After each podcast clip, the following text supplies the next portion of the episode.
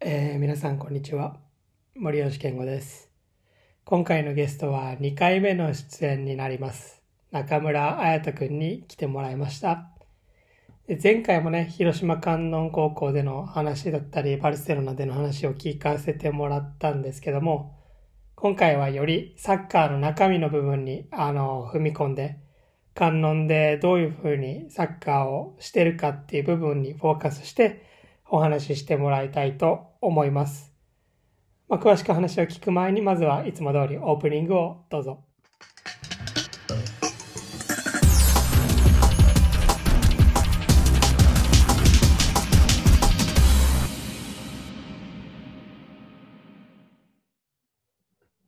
えー改めまして皆さんこんにちは森吉健吾です、えー今回も、えー前回に引き続きあやとくんに2回目の出場ということで来ていただいてますあやとくんこんにちは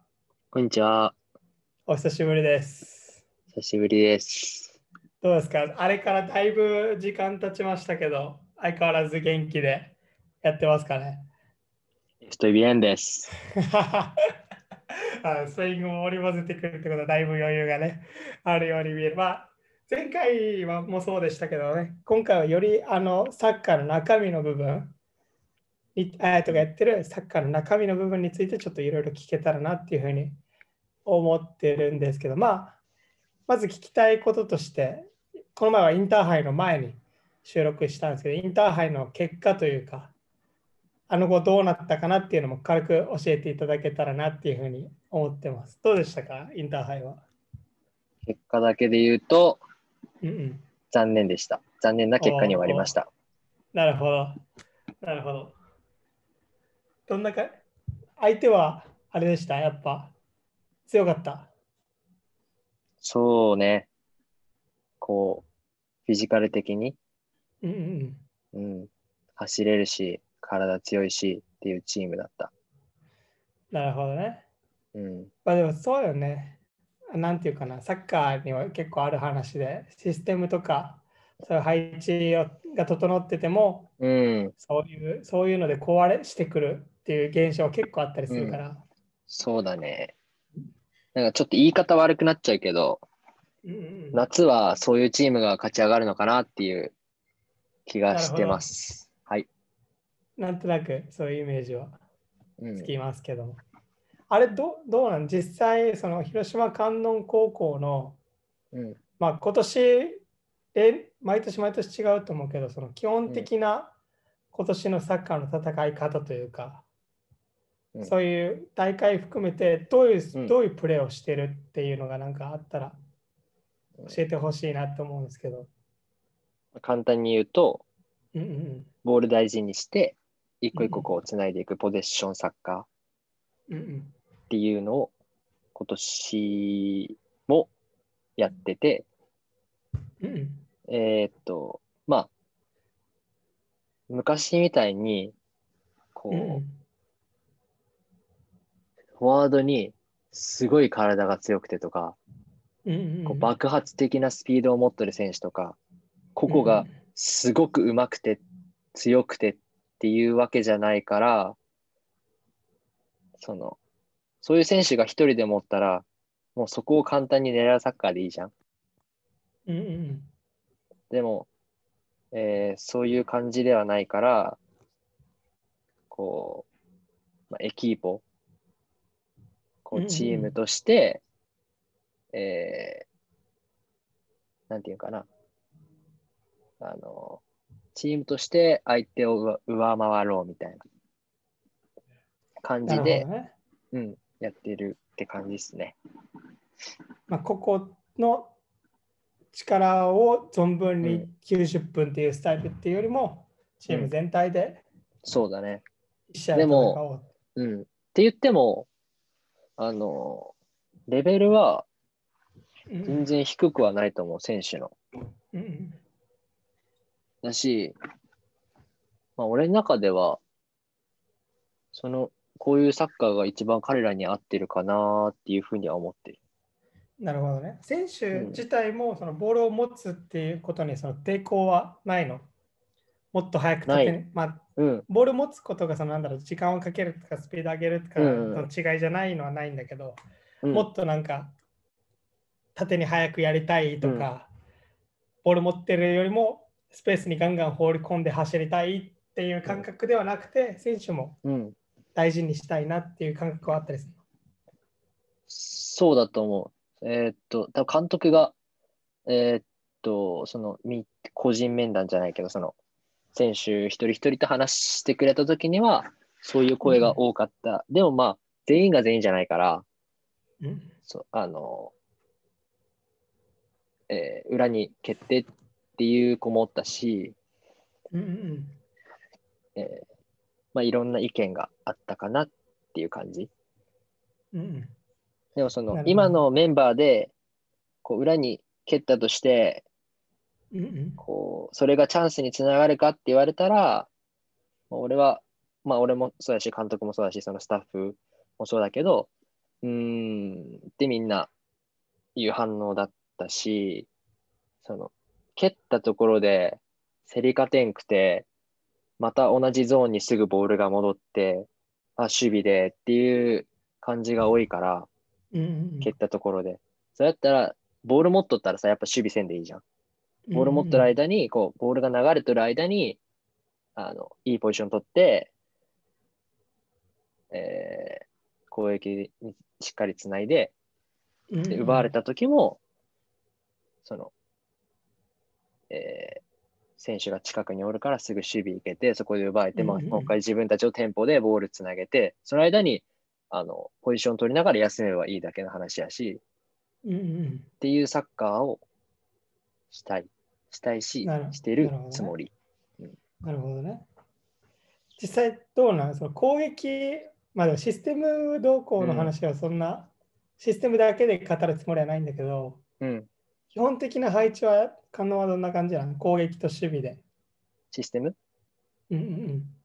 システムは343、三もしくは。433。なるほど。で、多く使うのは343。 3バックで。あ、すごいな、でも3バックでやるって。 343だね。で、守備の時は、えー三えっとね、相手にそもそもビルドアップだけど、相手のゴールキックの時うんうに、んもう繋がせたくない。もう早く蹴らして、一か八かっていうか、その曖昧にさせて、ボールを拾いたいって時は、もう3枚、もうペナのとこに全部こう、ガチって置いて、はいはいはいはい。蹴らせるように絶対してる。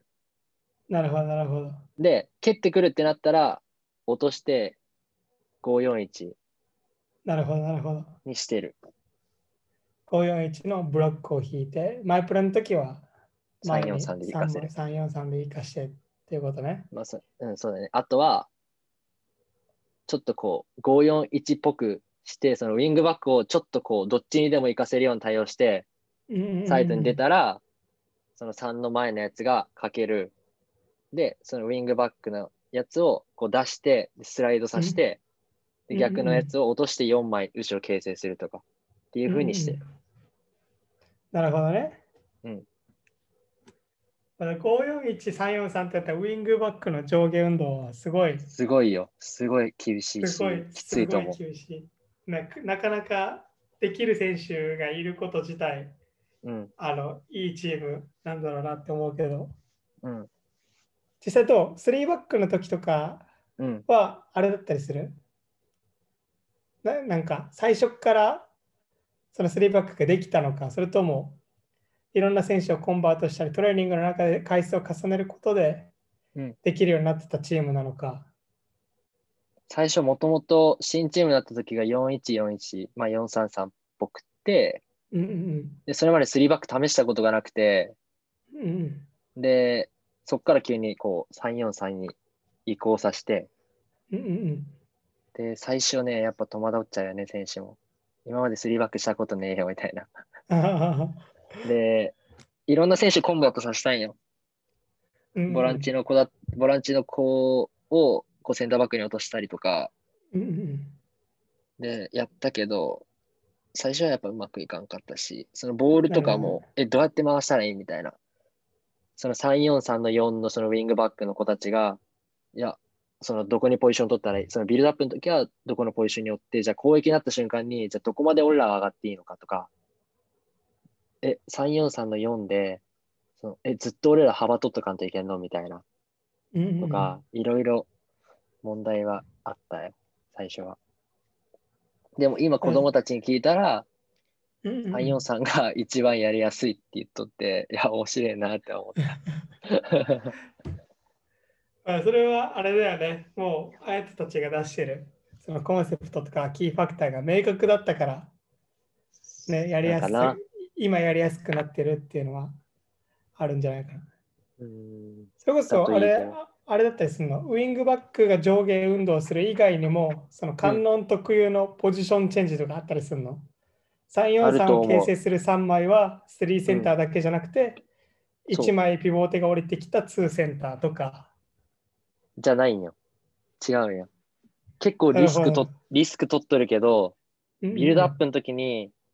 343の真ん中の子を1個上げて、2バックみたいにしてボール持たせてる。なるほどね。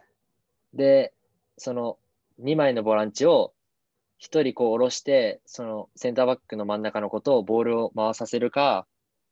えーうんこのもう2枚を1個その奥のちょっと深い位置に入れて、うん、とか相手の脇に入れてこううまくこいつらをフリーにさせるうんうんうんかっていうのをや、ちょっとリスク高いけど高すぎるけどっていうのをやっとうんる、うんでその時はウィングバックをまあ高い位置取らせずに低い位置に置いてまあフォーバックじゃないフォーバックみたいな感じじゃないけどうんうんちょっと幅取らせて落とさせてみたいな感じでやっとって、なるほどね。うん、ちょっとこれはリスキーだと思うけど結構でもあれだね、センターバックの選手が上手じゃないと。うまいよおお、なるほどね。うん。あれとか、あれとかも練習したりしてんのそれこそさ、例えば、うん。あのそういうビルドアップ型のチームにあるのは、結構、自分、一枚奥の見方は見れるけど、自分たちがハマった時に、ん一番奥の1対1が見えないセンターバックの選手とかもいたりするじゃん。うん。そういうのとかもトレーニングの中でビルドアップもするけど、うん。奥側の1対1をうん。見つけたらそこ使えみたいな、そういうことはあったりするの。あの、そうやって言っとる。その3枚のこの真ん中の子が、足元もできるし、遠くにも飛ばせるんよ。なるほどね。あ、もう最高じゃだん。フォンダイあク。のそうそうそうそう。あの、何ウィングか。ウィングの2枚をがっちりこう外に張らして、うんうんそのつなぎよったらさ、相手結構前がかりになってくれるじゃん。もしくは、うんうんそもそももうここにさ、プレスをかけんけ、こいつらが勝手にボール持てる状況、3が。うんうんってなった時に、あの、割とこう、相手がボールウォッチャーになってくれるから、うんうんうん張っとるこの両ウィングを見れんくて、その奥を簡単に使えるみたいな。うんうん相手のこう、ラインが高くなっちゃってるから、勝手に。うんうんで、そこに放ってから、じゃあそっから、あの、まあ、スピード上げていくのか、もしくは、あの、川崎みたいじゃないけど、しっかりゴール前で丁寧にボールつないで、相手剥がして、うんうんうんずらしながらフィニッシュに行くとか、それこそあの、今、ポケットうんうん取って、ニアもしくはマイナスに入った選手を使ってフィニッシュ行こうとか、みたいなことは、形としてやっとるし、そこは強みかなって俺は思っとる。なるほどね。うんあ、じゃあそもそもボールをスタートさせる3枚の能力自体は高いんだ。高いね、ボールはしっかり持てると思あだからこそ3バックを選んだっていうところはあると思うけど、もちろん。う。うん、どうなそんうだね。まあ、これが全てではないけどさ、利き足とかはどんな感じなん ?3 人の。右、で、真ん中の子は左利き。で、左、今さ、センターバックの一人、3年生が引退したから、はいはいはい。そこをどうするかって今問題がある。なるほどね。うんじゃあ現状のオプションとしては右、右から右利き、真ん中左利き、左側のセンターバック左そがうどうなるまだか見てみたいな。見てっていうとうんころね。そうだね。もしかしたら結構ね、スタイル変わるかもしれないね。人によっては。そうね。もしかしたらその1年生の子が入ったりするかもしれんし、うんうんもしくは違うポジションの子、今まで前しとった子がもしかしたら1個下がってってなるかもしれんし、そこは監督と話して決めるって感じだね。うん、これをまあ配信した時にはもうすでに決まってると思うけど、うん。どうなん現状のプリメーラプリファーストオプションはそのどういう感じの選手になりなりよなりそうなん今は。この間やったのは、うんうん今さ、ちょっと中盤の10番の子が怪我しとるから、うんうんえーっと、右のバックショットこう1個前に出してボランチさせて、うんうんうんえーっとね、真ん中はその3年生の左利きの子。うんうんうんで、その両脇を1年生使ったよ。はいは1いは年い。生の右利きの子と1年生の左利きのここを、左利きのここを使ったんよ。はいはい。最新でやったの。のはそんな感じ。なるほどでもこれが、まだそうリーグ戦まで時間があるから、うんうんまだその1個のそのプランとしてしかないから、まあ、今週土日練習してとか、紅白戦やってみてどうなるかなってところだね。なるほどね。うんで左2枚ってやっぱでかいよね。でかいね。でかいでかい。体格にボールが出せるから右と同じようにそうなんよ反対サイドでもそうなんよ。それが、うん 斜めのパス出せるって結構でかいよね。うんしかもサイドに体を開いた状態で内側に出せそるうじそゃうんそうそうそうそうそだからサイドの1対1も見つけられつつ内側も狙えつつみたいなう。うん。そ右右利きの選手だとねプレスの角度によってはう。うん。どうしても左側で難しい思いすることもあるけどうん。いやでもいい選手たちがいるんだね。そこは引き出してあげんといけんけんね、指導者が。まあ、そういうぜチーム全体の戦術的ないわゆるそのチーム11年の攻撃における位置的な優位は考えつつも、うん。やっぱりボールが渡ったその場所ではうん。位置的優位であのなんだろうプレーが進められる時間ってほんの数秒じゃん。うん。もうスライドが追いついたりマークが追いついたりした時にはその質的な優位コントロールも含めてねうん。が大事になってくると思うんだけどそこの部分に関してはうん。トレーニングの中でどういうアプローチをしてんのそれこそ戦術的なトレーニングばっかりやって頭を使うのも大事だけど、その中にうんち。ゃんとトレーニングとしての個人の能力的なところにアプローチするコンセプトとか工夫とかはあったりするの個人戦術ってこと ?1112 とかテクニックの部分だね。こ質ああ。えっ、とね、最近やった練習とかで言うと、ゾーンをさ、3つにこう分けて区切って、うんうんスタートがゾーン1で、2対1の状況。うんうんゾーン2も2対1の状況。ゾーン3が2対2みたいな状況にさして、うんうんうんこうポゼッション、ポゼッション、コンゴールみたいな。はいはいはい。わかるこう言いたいわこかるとわかる。わかる言ってることわかる言ってること。で、こう、2対1スタートさせて、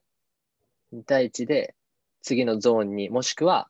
優先順位としてはやっぱ奥のゴールに近い位置を見んといけんから、ゾーン3見た状態で、まずはゾーン1で、2対1。で、いい状態でボール持ちます。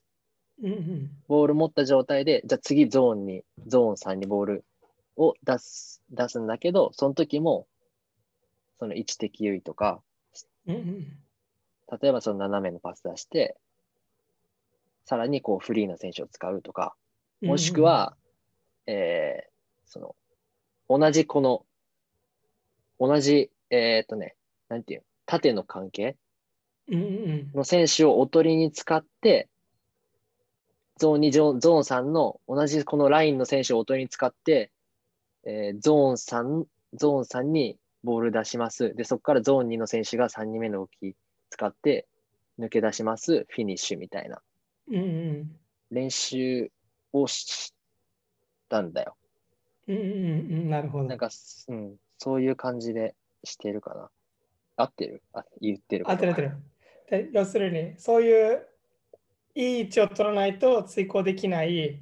そしてちゃんとした認知、コグニティブがないとそ多うくそうがそう。見れな僕いっにていうそうそうそうそうそうそうそう。トレーニングの中でも、例えばこういうコントロールをミスったり、うんコントロールする方向がミスると、その一時的優位うんそうだがね無駄になっちゃうわけじゃん。うん。試合でも起こると思うけど、その、うん。こういう結局、ボールが来たとき、あるいはスライドが追いついたときうに、ん質的な優位で上回っていないと、突破が難しくなるっていう状況を経験する中で、この選手のテクニックの部分うんにどういうアプローチをしてるのかなっていう。は、だっけ、日本語で言ったら何ルエダテパセって何なるほど。なるほど。なんていうのササーキットパスサーキットパソコンパソコンパソコンパソコンか。の、なんかいろんな状況で指しとる。あ、なるほどね。そうそう。えーまあ、口で説明するの難しいけどね、パソコンを。せやな。とか、えーやっぱこれ、そういうサッカーするのって、やっぱコントロールとパスに関してはやっぱ大事だから、うんうんうん。あのそう、何、何って言えばいいんやろ。パソコンじゃないけど、その、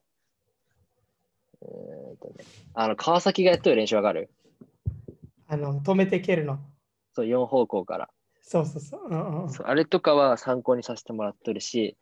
うんうんあ、と、こあのね、見とってすごく思うのは、うんうんうんやっぱコントロールを、ただコントロールすればいいっていうふうに思ってんのよね、選手たちが。うんうんうんその後のアクションのことをボール考えてないボかールをら、止めればいいっていうところにそなっうてそるうそう、ってその後後のアクションがあるのに、あうんその、つながるじゃん。コントロールプラス、パうんうんス、シュート、ドリブルって感じで。そことこを考えずに、その、こうんなんていうの、止めて、止めてからじゃあ考えるとか、止めて、うんうん止めたボールの場所からその次のアクションを考えるってなってるからそれは違うだろうっつってそのうんうんコントロールプラスアルファで次のアクションがあるんだよっていうふうに